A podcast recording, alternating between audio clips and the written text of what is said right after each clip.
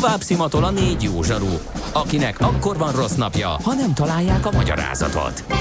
A francia kapcsolat a Wall Streetig vezet. Figyeljük a drótot, hogy lefüleljük a kábelt. Folytatódik a millás reggeli, a 90.9 Jazzy Rádió gazdasági mapetsója. A pénznek nincs szaga. Mi mégis szimatot fogtunk. Együttműködő partnerünk a CIP Bank, a befektetők szakértő partnere.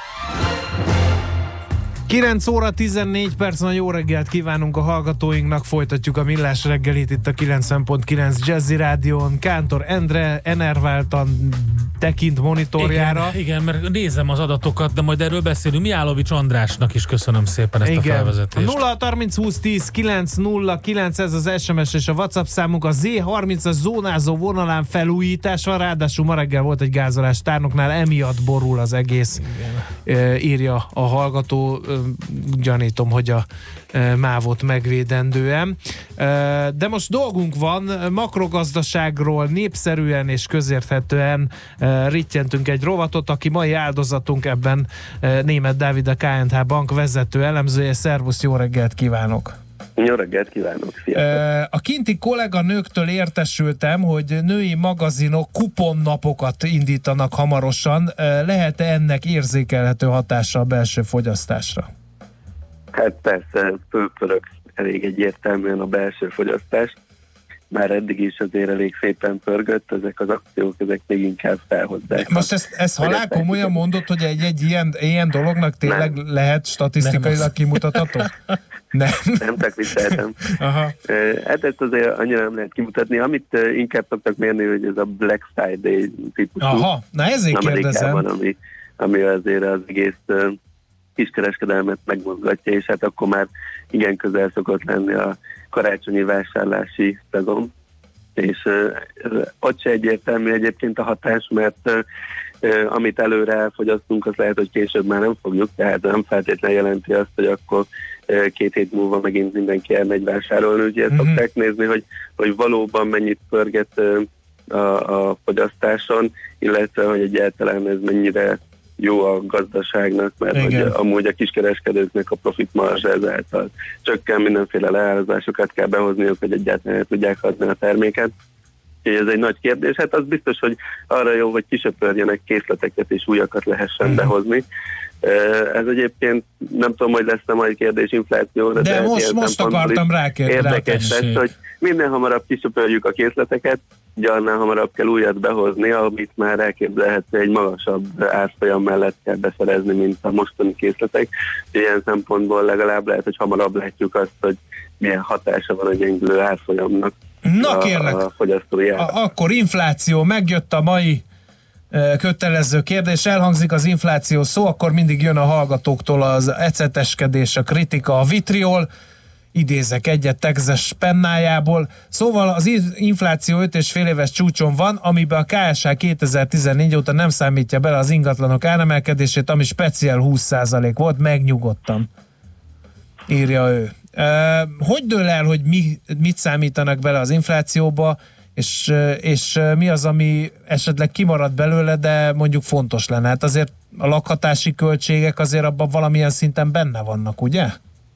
Hát valamilyen szinten benne vannak, de Európában a módszertan az nem nagyon számolja bele a, a, az ingatlanoknak az értéket, tehát az gyakorlatilag semennyire. Így a bérleti díjakon keresztül valami minimálisan ez a része benne van a lakhatási költségeknek. Itt egy elég nagy különbség van az amerikai vagy az európai módszertan között. Amerika sokkal inkább beleszámolja az ingatlan típusú ár emelkedést is.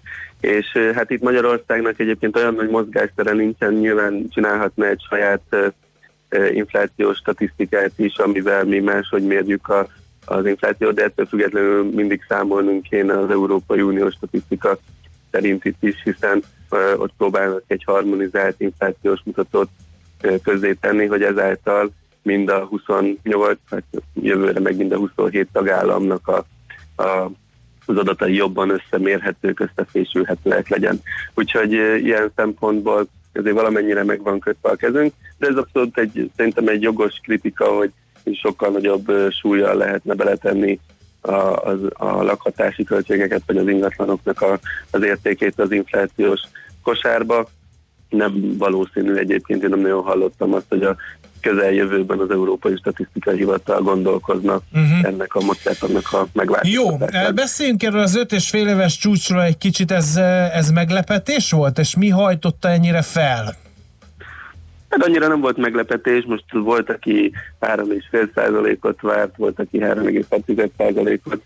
Alapvetően azért mindenki arra tette le a voksát, hogy fog még gyorsulni az infláció, sőt, hát azért ha előre tekintünk, akkor nem is ez lesz a csúcs, úgyhogy majd lehet hozni a következő szalagcímeket a következő hónapokban, hogy újabb és újabb csúcsokra emelkedik az infláció, mert hogy azért itt sokan azt gondolták, hogy, hogy az olaj az már nem fog tovább fölmenni, sőt, akár lefelé is korrigálhat. Hát ez egyelőre nem úgy tűnik, hogy bekövetkezik, és hát folyamatosan héttől héttel jönnek ki a hírek, hogy megint emelkedik a, az üzemanyagoknak az ára.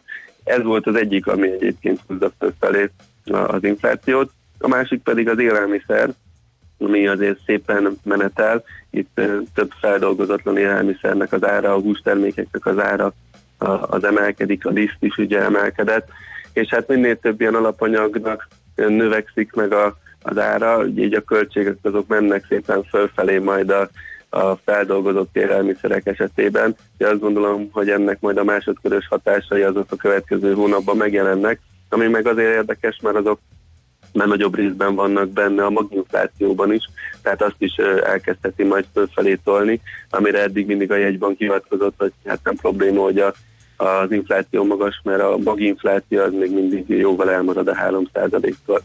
Illetve még a dohányoknál volt egy jövedéki adóemelés, és hát az is szépen hajtja most fölfelé az inflációt. Úgyhogy ezek amik leginkább megjelentek, de hát itt mindig nagy kérdés, hogy, hogy például a szolgáltató szektorban mit látunk, mert hogy az azért egy kulcsfontosságú eleme a magyar árak alakulásának. Ott egy Hát ha az elmúlt három hónapot nézem, akkor nagyon lassú drágulás azért megfigyelhető, de azért, hogyha az idei év egészét nézzük, akkor egy 1 és 1,8 százalék közötti éves átlagos uh-huh. infláció sávban mozog a, ez a mutató, tehát ott még nem látszik azt, hogy ilyen nagyon brutál Igen. elszaladás lett volna. Ahol, amire meg mindig előszeretette hivatkozik a jegybank, hogy hiába emelkednek a bérek, hogy ez nem gyűrűzik át a érdemben az inflációba, de hát azért itt, itt óvatosságra intek mindenkit, mert, mert azért próbáltuk mi vizsgálni, hogyha az elmúlt két-három évet nézzük, akkor ez a Philips körbe, amire mindenki hivatkozik a jegybank, hogy nagyon lapos, ugye ez írja le, hogy a, a munkaerő feszessége meg a bérnövekedés hogyan megy át az inflációba. Ez elkezdett merezdekedni már, és hát ahogy marad a bérfeszültség, úgy ennek a valószínűsége, hogy ez a görbe még inkább meredekedik, ez, ez egyre nagyobb. Uh-huh. E, jó, tehát akkor ugye a lakosságnak általában véve nem kell aggódnia, mert az a bizonyos maginfláció, ami ilyen, ilyen szezonális hatásoktól megtisztított dolgokat mutat, az, az azért nagyjából stabil, ugye? Hát, vagy legalábbis kell, vagy la, lassan növekszik. Az a baj, hogy, hogy azért ezzel nehéz a lakosságot vigasztalni, hogy a maginfláció nem megy föl, hogyha bemegy a boltba, és azt látja, hogy egyébként a liszt meg az alap élelmiszereknek az ára az emelkedik, mégis ők azért általában elég sokat, sokat költenek ezekre a, a termékekre, úgyhogy én elég ritkán találkozom olyan emberrel, aki osztaná a statisztikai hivatalnak a álláspontját, hogy itt nincsen túl nagy infláció Magyarországon. Én inkább azt mondom, hogy a jegybank próbálja azt mondani, hogy nem kell itt aggódni, de valóban mondjuk nem, az nem valószínű, hogy most itt 7-8 százalékos inflációval nézve szembe az ország, de az tagadhatatlan, hogy egy jóval magasabb növekedési árdinamika van most, mint mondjuk három éve volt, és azt azért azt gondolom, hogy mindenki érezheti a saját bőrén is. Uh-huh. Oké, okay, beszéljünk más makrogazdasági adatokról, egy, egy hangyányit, ez pedig, hogy nagyon ki van tömve az államháztartás, úgy tűnik, hogy nagyon sok a pénz. Ez megint így az uniós forrásokkal való pingpongozás? Beömlött egy csomó pénz, van is a kasszában, maradt is belőle? Hát az, hogy ki lenne tömve a költségvetés, ez azért erős túlzásnak tartom, bár valóban a szeptemberi hónap az egy többletes hónap volt, talán idén először láttunk olyan hónapot, amikor többlete volt a költségvetésnek, ez a 150 milliárd környéki összeg, ami, ami összejött. Azért ebben több tétel van. Egyrészt hát látszódott az, hogy az EU-s források nem akarnak nagyon bejönni, ezért a, a kormányzat visszakért az önkormányzatoktól már kifizetett előlegeket, hogy valószínűleg itt ez javította a központi költségvetésnek a helyzetét, de nem az teljes államháztartásnak a helyzetét, úgyhogy ez inkább egy ilyen kozmetikai elem. Másrésztről voltak olyan kifizetések, amit előrehozott a iskolakezdés elé a költségvetés még augusztusban, és ezt azért nem kellett most szeptemberben kifizetnie, úgyhogy ez is némiképp javította a helyzetet. De valószínűleg volt némi Európai Uniós kifizetés is, ez nagyjából egyébként ilyen 150-160 milliárd forint lehetett, ami szintén meglódította a, a költségvetésnek a bevételeit, és ez is biztos, hogy benne mutatkozik ebben a kedvező uh-huh. adatban. De ha előre tekintünk, akkor most azért az elmúlt napokban elég sok olyan hír jött ki, hogy akár az idén még 4-5-600 milliárd forint is megérkezhet az Európai Uniótól, amire azért szükség van, mert még mindig azért 1500 milliárd forint környékén van a az éves felhalmozott egyenleg, és a terv az még 1300 milliárd forint környékével készült, tehát elméletileg ugye 110%-on állunk most még az időarányos, vagy hát a teljes évi hiányhoz képest, úgyhogy van tere annak, vagy helye annak, hogy egy kis EU-s forrás beérkezzen az országba. Oké, okay, mindent érteni vélünk, Tegzes vitatkozik, de ő már csak ilyen. Németországban a népesség háromnegyede ingatlan bérel, persze, hogy a bérlés számítják az inflációban, de Magyarországon 90% fölötti arányban laknak saját lakásukban az emberek, úgyhogy hát igen, de ez az Európai Unió egyik problémája, ugye egy heterogén társaságot próbálnak homogénként kezelni, ez csak az egyik jele annak, hogy de ez nem mindig sikerül. Jó, viszont értjük, köszönjük szépen a szakértelmedet, a türelmedet és a humorodat egyaránt. Köszönöm szépen a lehetőséget, és szép napot kívánok nektek. Hasonló jókat, szervusz!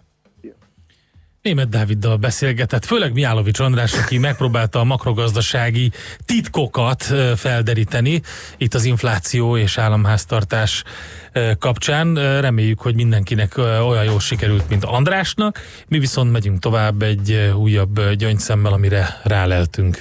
Get your bets down, ladies and gentlemen.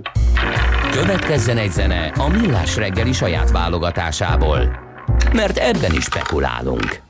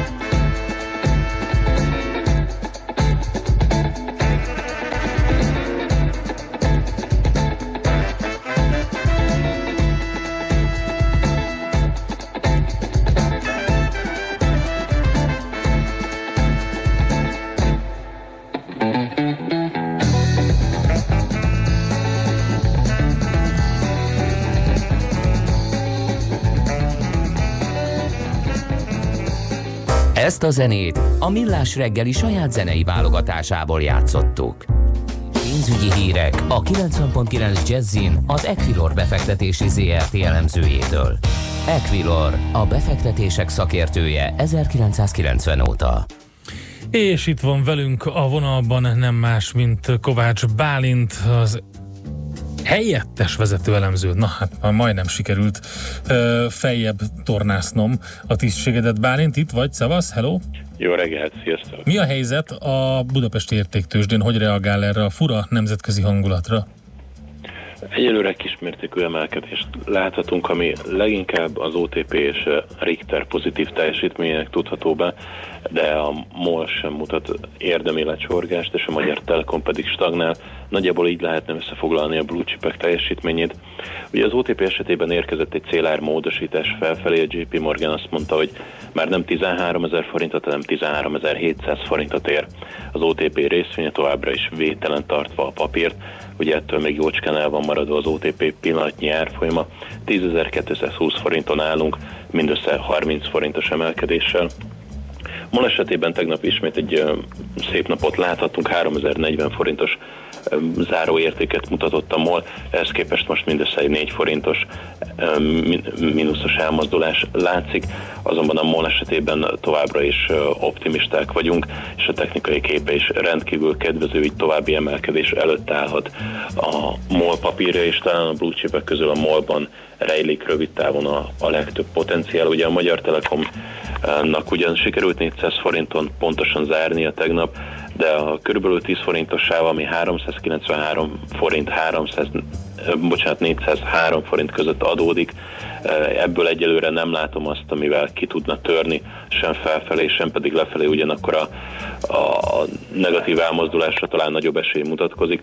Az OTP pedig ugye folytatja a relatíve szükségben történő iránykereső mozgását. A Richter esetében három napos esést követően tegnap láthatunk némi e, megállót, és a 20 napos mozgó átlag fogta meg a Richternek az esését, és innen mm, pattan fel a relatíve jó befektetői, vagy óvatos optimizmussal zajló befektetői hangulatban 5190 forinton állunk, és hát még a konzumot kellene megemlítenünk, hiszen split volt.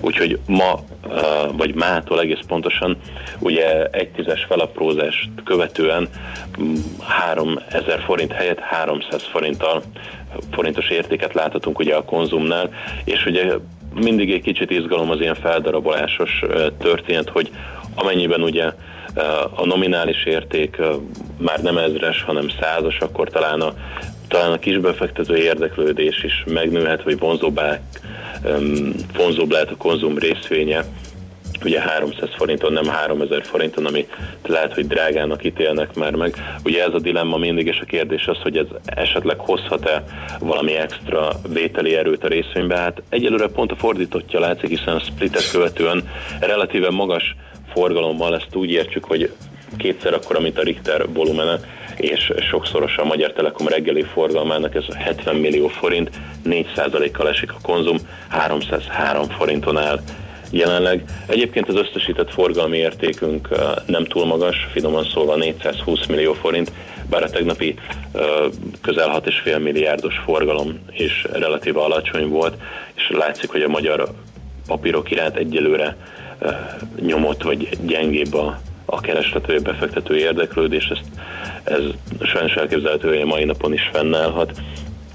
Egyéb elmozdulások is és közepes papíroknál nem igazán látszik a 4 a hosszú-hosszú rallit követően most egy 3%-os mínusz látszik 580 forinton, egyébként a Waberers pedig közel 1%-os pluszban 2620 forinton áll.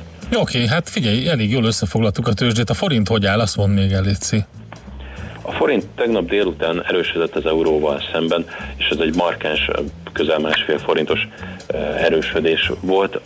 Ezt azonban a mai napon már nem tudta hozni a forint, és gyengülésnek indult 324 forint 70 fillér a pillanatnyi árfolyam.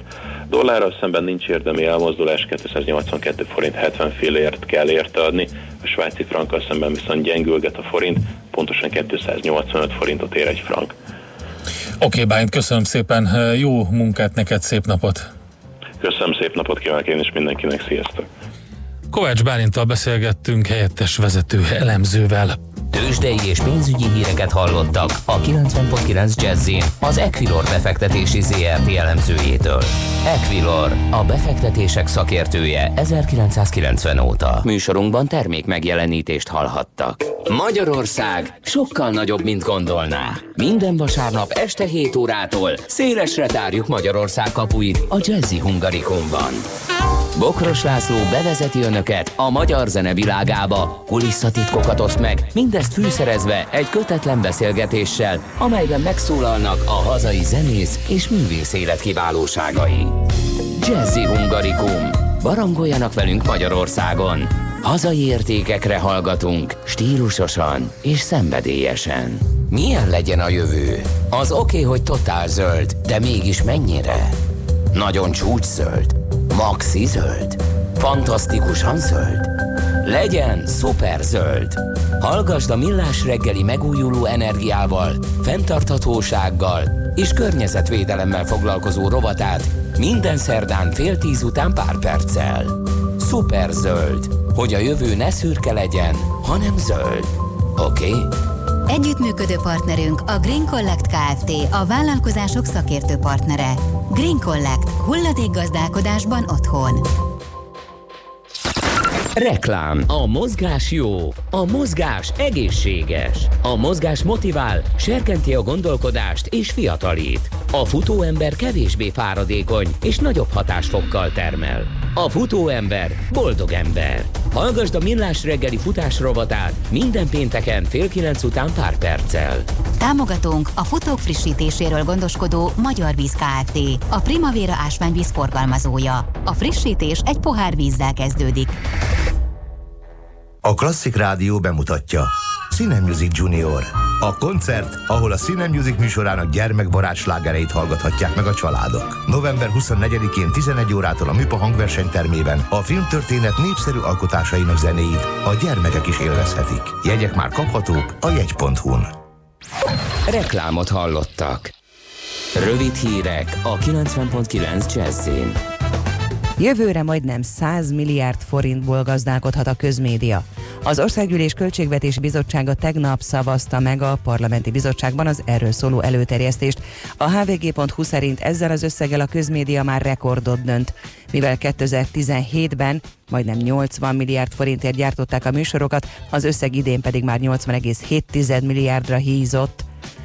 Jelentősen megemelnék a magyar hadsereg létszámát. Egy tegnap benyújtott javaslat szerint közel 8 ezer fővel növekedne a Magyar Honvédség állománya, és 12 ezerrel az önkéntes tartalékosok száma, írja a hvg.hu.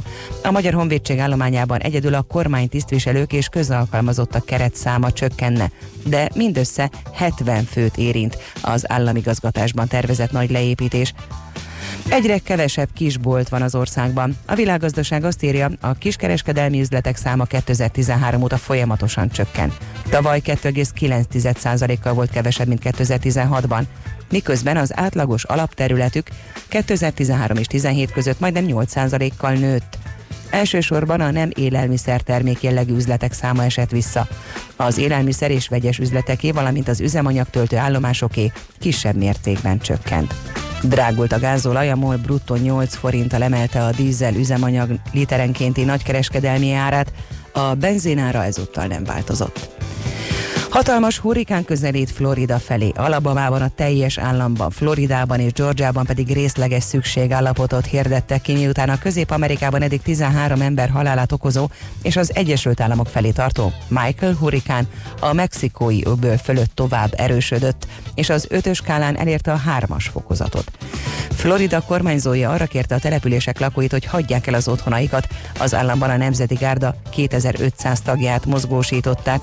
Az előrejelzések felmérések szerint a széllökések ereje elérheti a 160 km per órát, egyes vidékeken akár 30 cm eső is hullhat, a tenger ár pedig akár 4 méteres is lehet. A vihar elől eddig 5 úszó olajfúró tornyot evakuáltak, és vontattak biztonságosabb helyre a mexikói öbölben. Nálunk nagy rész derült időre számíthatunk sok napsütéssel, csapadék nem várható. Délután 23, késő este 15-16 fok körül alakul a hőmérséklet. A hírszerkesztőt Czoller Andrát hallották, friss hírek legközelebb fél óra múlva. Budapest legfrissebb közlekedési hírei, itt a 90.9 jazz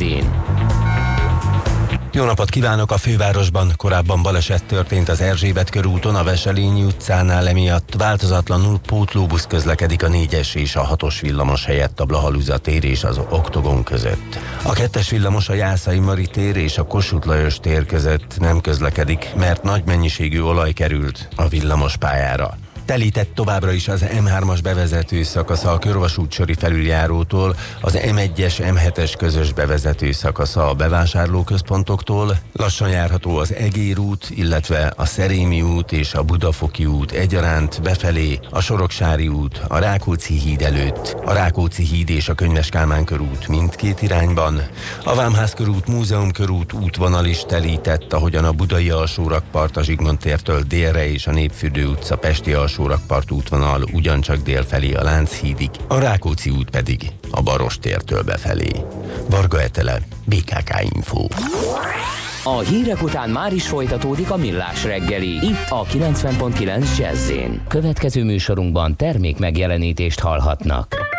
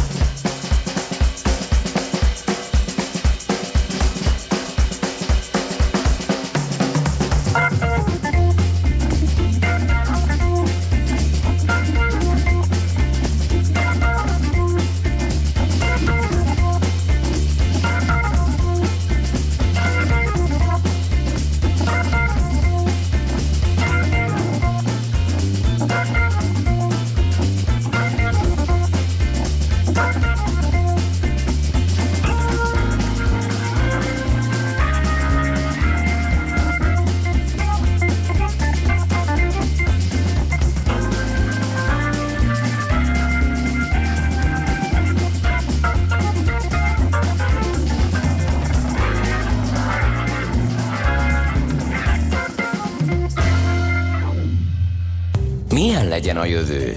Az oké, hogy totál zöld, de mégis mennyire? Nagyon csúcs zöld? Maxi zöld? Fantasztikusan zöld? Abban egyetérthetünk, hogy semmiképpen sem szürke, még 50 árnyalatban sem. Szuper zöld. A millás reggeli megújuló energiával, fenntarthatósággal és környezetvédelemmel foglalkozó rovata következik.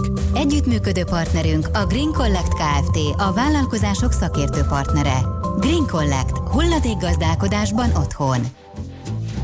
Na, hát uh, sajnos... Stílszerűen kezdjük így a mostani beszélgetést, hogy 10, 9, 8. Te meg beszélj rá. Nem, nem, halálosan komolyan nem vicceltem el. Tényleg nagyon-nagyon az utolsó pillanatokban vagyunk. A klímaváltozás az nem olyan lassan csordogál, mint ahogy gondoljuk. Ugye a felvezetőnkben már beszéltünk, hogy csinálunk klímaegyezményt, nem érjük el az abban foglalt célokat, akkor azt mondjuk, hogy nem baj, majd 20 év múlva még ambíciózusabb célokat tűzünk, és akkor minden rendben lesz. Hát egy egészen melbevágóan megdöbbentő tanulmány jelent meg ezzel kapcsolatban. A világ egyik legfontosabb klímakutató szervezete a kormányközi panel a klímaváltozásról. Ez az IPCC friss jelentése a globális felmelegedés várható hatásait elemzi. Ijesztő, amikor több tucat szakértő több ezer tanulmány elemzése után megállapítja, hogy bő egy évtizedünk van kezdeni valamit az éghajlattal, különben hát úgy tűnik, hogy annyi legalábbis az eddigi életformáknak. Egy kicsit ezt megvitatni, tárcsáztuk Botár Alexát, a Magyar Természetvédők Szövetségének éghajlat és energia csoportvezetőjét. Jó reggelt kívánunk, szervusz! Jó reggelt mindenkinek! Én az Andrásnak a műsor elején azt mondtam, hogy nem szeretem az olyan tanulmányokat, amiben azt mondják, hogy még van tíz évünk, mert az emberi természet az olyan, hogy akkor a következő kilenc és fél évben semmit nem fog csinálni. Igen, ez nehéz kérdés, mert hogy a, a, ugye ez a jelentés, az aztán egy speciális jelentés, amit a Anno ugye 2015-ben a, a Párizsi, Párizsi klíma megállapodás megszületésével bízták meg gyakorlatilag ezt a több ezer tudóst, éppen ugye a kormányok és nemzetközi szervezetek, hogy akkor nézzük meg, ugye, ami a megállapodásban szerepel, hogy ugye, hogy két fokos globális felmelegedést azt mindenképpen tartsuk, de hogy azért törekedjünk erre másfél fokos melegedésen belül maradásra, hogy akkor ez mit jelent, hogy akkor ez a másfél fok. És hát ugye valóban, hogy ezzel jöttek ugye a jelentésben egyértelműen benne van, hogy hát igen, tehát hogy ez a két fok azt elfelejthetjük, tehát hogy az, az messze nem biztonságos határ, és hogy, hogy ezt a másfél fokot kell tartanunk, különben sokkal nagyobb problémákkal szembesülünk, mint amit eddig gondoltuk. Egyébként azért ez nem az első jelentés, aki tudni kell, hogy ez a, a kormányközi testület, vagy az IPCC gyakorlatilag az elmúlt néhány évtizedben már rendszeresen adott ki jelentés, amiben elég egyértelműen leírták, hogy, hogy drasztikus változásra van szükség, stb. Tehát ez tény, hogy a mostani jelentés ugye egy picit még erre rá erősít, de, de, de azért ezt már lehetett tudni, azt mondom azért 20 éve már hogy, hogy, hogy elég súlyos a helyzet. Hát igen, Én lehetett tudni, csak nem történt nagyon sok minden, és a, ebben egy átlagos olvasó számára az a bevágó a mostani tanulmányban, hogy 10-12 évről beszélünk, tehát az, az még a mi életünkbe bekövetkezhet az, amit el akarnánk kerülni. Igen, ez abszolút így van, tehát ugye le is írja, hogy ugye ahhoz, hogy ezt a az éghajlatváltozás ne szabaduljon el, tehát hogy ne lépjük túl ezt a másfél fokot, ahhoz már ugye gyakorlatilag 2020-ra ugye tetőznie kéne a kibocsátásoknak, ugye globálisan, és hát 2030-ig meg kéne történnie globálisan a kibocsátás csökkentésnek a legalább 45%-ának. Tehát magyarul ugye ahhoz, hogy tényleg 2050-re ugye például nettó, tehát kibocsátás semlegesek legyünk, tehát hogy ne bocsássunk ki.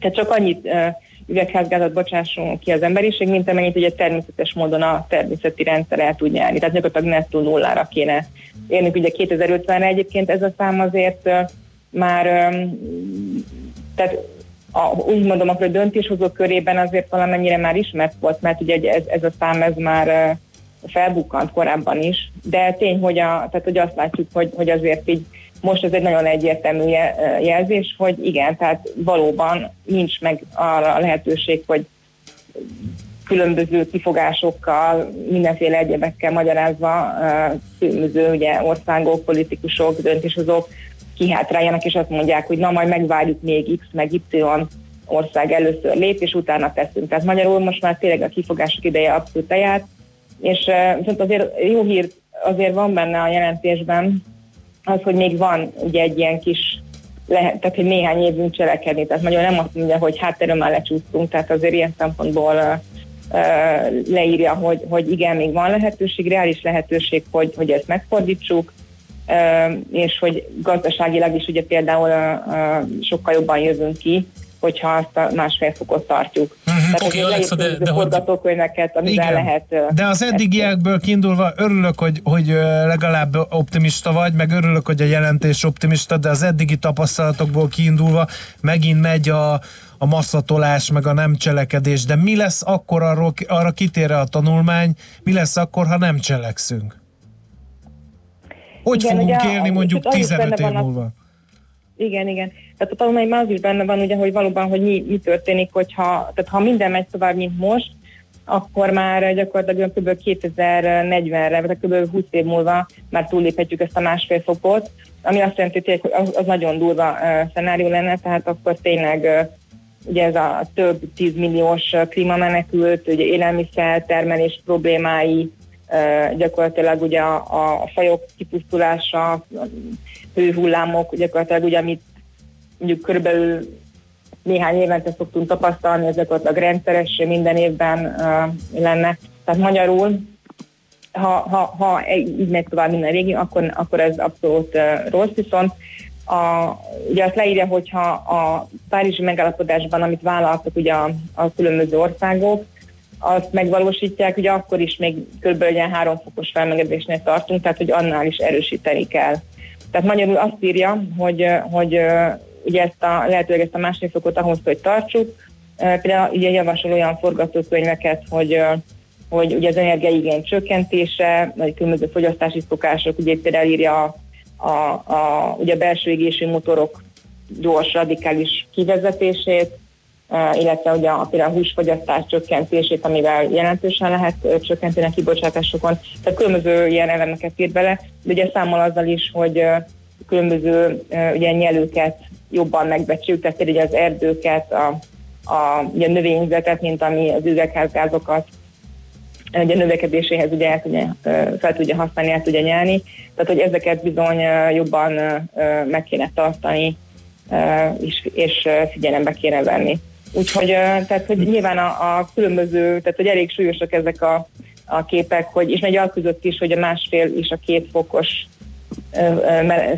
globális felmelegedés közötti forgatókönyv között is ugye elég nagy különbség van, tehát például ha ugye a másfél fokot nem tudjuk tartani, de csak a kettőt, akkor is már gyakorlatilag a, a nagyon komoly ilyen Európában is élelmiszertermelési problémákat ír, ugye hőhullámokat, ugye akár a permafrost felolvadásával, sokkal uh-huh. komolyabb uh, helyzetet. Uh, Alexa, mit tehet egy átlagember? Írjunk petíciókat, uh, nem tudom én, ne fűtsünk rossz cipővel, ne járjunk autóval, tehát, uh, mert, mert lehet, hogy a, a, ugye Donald Trump nem akar tenni semmit, a kínaiak nem akarnak tenni semmit, tehát hogy uh, vagy csak ilyen mérsékelten nagyon úgy tűnik, hogyha, hogyha ha az egyénnek sokassága tesz valamit, annak lehet, hogy több hatása van, mint hogyha itt megpróbálunk államközi egyezményekkel hosszas viták után nem teljesíthető feltételeket megszabni. Na, akkor mind a kettő eredményt tud elérni, tehát hogy most például pont a, a hollandok például beperelték a kormányukat, hogy nem tesz eleget a klímaváltozás ellen is nyertek, tehát, tehát azért célszerű amellett, hogy, hogy a fogyasztási szokásainkon próbálunk tudatos módon élni, eh, eh, klímabarát módon élni, ezért érdemes a, a döntéshozókat eh, hát rá nyomást gyakorolni. Tehát ugye ez kezdve attól, hogy tényleg olyan döntéshozókat választunk meg, akik a klímavédelmet fontosnak tartják, és és vagy vegyünk részt, ugye például most zajlik a Nemzeti Éghajlatási Stratégiának az országgyűlésben a vitája, tehát, hogy magyarul vannak olyan folyamatok, amikben részt lehet venni, hallatni a hangunkat, és nyomni uh-huh. felé, hogy ezekben igenis tessék belerakni megfelelő klímavédelmi lépéseket, ugye most uh, alakítja ki az EU az álláspontját arról, hogy mit fog képviselni majd a évvégi ENSZ klímacsúcson. Uh, ugye most tervezik az EU-s költségvetést, és abban például pont ma uh, adott ki száz nemzetközi szervezet hogy arról ajánlást, hogy akkor igenis ugye az EU-ban arra van pénz, amire, amire úgy dönt a tagállamok, hogy legyen ugye pénz. Igen. Tehát Na de, de nem az EU a baj. Sok, írja a hallgató is, hogy Kínára, USA-ra, Indiára, a legnagyobb szennyezőkre hogyan lehet hatni? Hát ugye azért az, a jelentés azért eléggé ilyen szempontból jó hatással lehet rájuk, mert hogy pont, hogyha ugye nem sikerül ezt a másfél fokos küszöböt tartani, akkor például pont India, Kína és más úgymond fejlődő országok járnak a legrosszabbul, tehát hogy ugye a, a tengerszint emelkedése és egyéb élelmiszer problémák, stb. Tehát ugye azért a jelentésben ilyen szempontból eléggé egyértelműen benne van, hogy, hogy nekik tulajdonképpen a legsürgősebb cselekedni ilyen módon, de azt látjuk, hogy azért, tehát hogy nyilván az, hogy a politikai játszma, hogy mennyire sikerül rá kényszeríteni ezeket az országokat a cselekvésre, azért valamennyire már elindultak. Tehát tény, hogy ennél sokkal jobban kéne, de azért Kínának is uh-huh. vannak uh, már ilyen önkéntes Igen. vállalásai, ugye megállapodások, Igen. Ugye, ugye visszafogni a, kibocsátásának nagyon, nagyon megy az tehát, idő, és egy dolgot... módon, de, de tehát, hogy az, ott is azért eléggé ugye erős azért a, a, vannak olyan nemzetközi szervezetek, akik nyomást gyakorolnak arra, Értem. hogy többet vállaljon. Hát és sajnos ugye a politikai akarat az mindig valahogy a klímatudomány után kullog, tehát lassan le van a 10-20 évvel, itt tényleg az a gond, hogy már nincs 10-20 év. Igen. Tehát ennyit élt, olvasom mindenkinek, Jó. hogy tényleg egyrészt tegye meg a saját életében, és hallassa a szavát, közösségekben, civil szervezetekben, nagyon-nagyon megy az idő. Egy, egy kérdés muszáj megválaszolni, de lehetőleg röviden. A másfél fokos, fognál nagyobb felmelegedés az Magyarországot hogyan fogja érinteni? Ezt vizsgálták-e valaha? Ezt ugye úgy vizsgálták, hogy az MTA-nak volt, van egy kutatása, és ez alapján az látszik, hogy Magyarországot sokkal jobban érinti az éghajlatváltozás, tehát kiemelten sérülékeny, tehát várható, hogy nálunk, ami általánosságban ugye veszély a másfél fok túlépésének, tehát az élelmiszertermelés, asszályok, hőhullámok, azok fokozottan jelentkeznek. Uh-huh. Úgyhogy az várható, tehát hogy még ugye az eddiginél durvább és rendszeresebb hőhullámok, asszályok, ugye akár csökkennek ugye a terméshozamok, sajnos, tehát, tehát azt, le, azt lehet tudni, hogy amit a globális előrejelzésnek egy, egy picit még durvább gyakorlatilag verziója várható. Jó, Köszönjük szépen, mi megpróbáljunk időről időre ilyen témákkal foglalkozva felhívni a figyelmet erre a dologra. Ez is egy ilyen beszélgetés volt. Nincsenek évtizedeink, egy évtizedünk van jó esetben, hogy tegyünk valamit, ez talán a mostani beszélgetés fő üzenete. Nagyon szépen köszönjük, Alexa. Én köszönöm. Jó munkát, sok sikert! Botár Alexával a Magyar Természetvédők Szövetségének éghajlat és energiacsoport vezetőjével beszélgettünk. A Millás reggeli megújuló energiával, fenntarthatósággal és környezetvédelemmel foglalkozó rovata hangzott el. zöld, hogy a jövő ne szürke legyen, hanem zöld. Oké? Okay? Együttműködő partnerünk a Green Collect Kft. a vállalkozások szakértő partnere. Green Collect. Hulladékgazdálkodásban otthon. Azt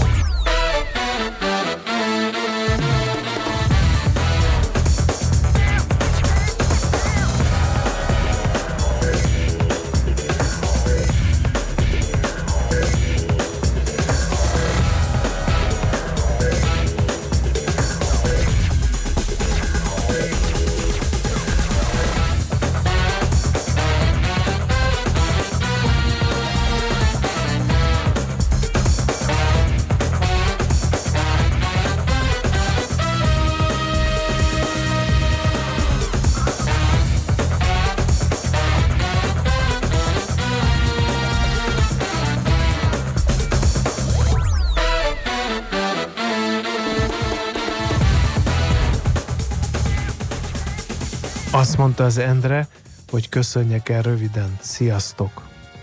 De nem, nem ennyire röviden gondoltam. Tehát légy szíves valami üzenetet, olvas fel, vagy Holnap valami... is lesz millás reggeli 6.45-kor jelentkezünk. Jó, Várkonyi kollega dolgot, jön a futómű rovatával, mert megszületett fontos. a megállapodás, hogy 35%-kal kell csökkenteni az autók széndiokszid kibocsátását. Komolyan mondom, Klózó felügyelővel ülök itt egy stúdióban, ez Igen. a helyzet. Disney. Ez vagy Disney. Medancy van önöknél? Nem tudok most mit mondani, Endre, minden SMS, amit beolvasnék, oly agyviharra késztetne, hogy nem tudom beolvasni, mert akkor jön az agyvihar, amire meg nincs idő. Hát most nem tudom, mit mondhatnék. Hát legyen napi csata ezerszer jobb, mint... Köszönjük. Ilyenek jöttek, hát most... Visszatérünk a rózsaszín párjuc témához, amit a Neo játszik. Köszönjük, Köszönjük szépen, szépen a kitartó figyelmeteket, a türelmeteket, a Millás reggeli hangzott el, maradjatok továbbra is a Jazzy Rádióval, ha tehetitek, holnap 6.45-kor meg jövünk vissza, sziasztok!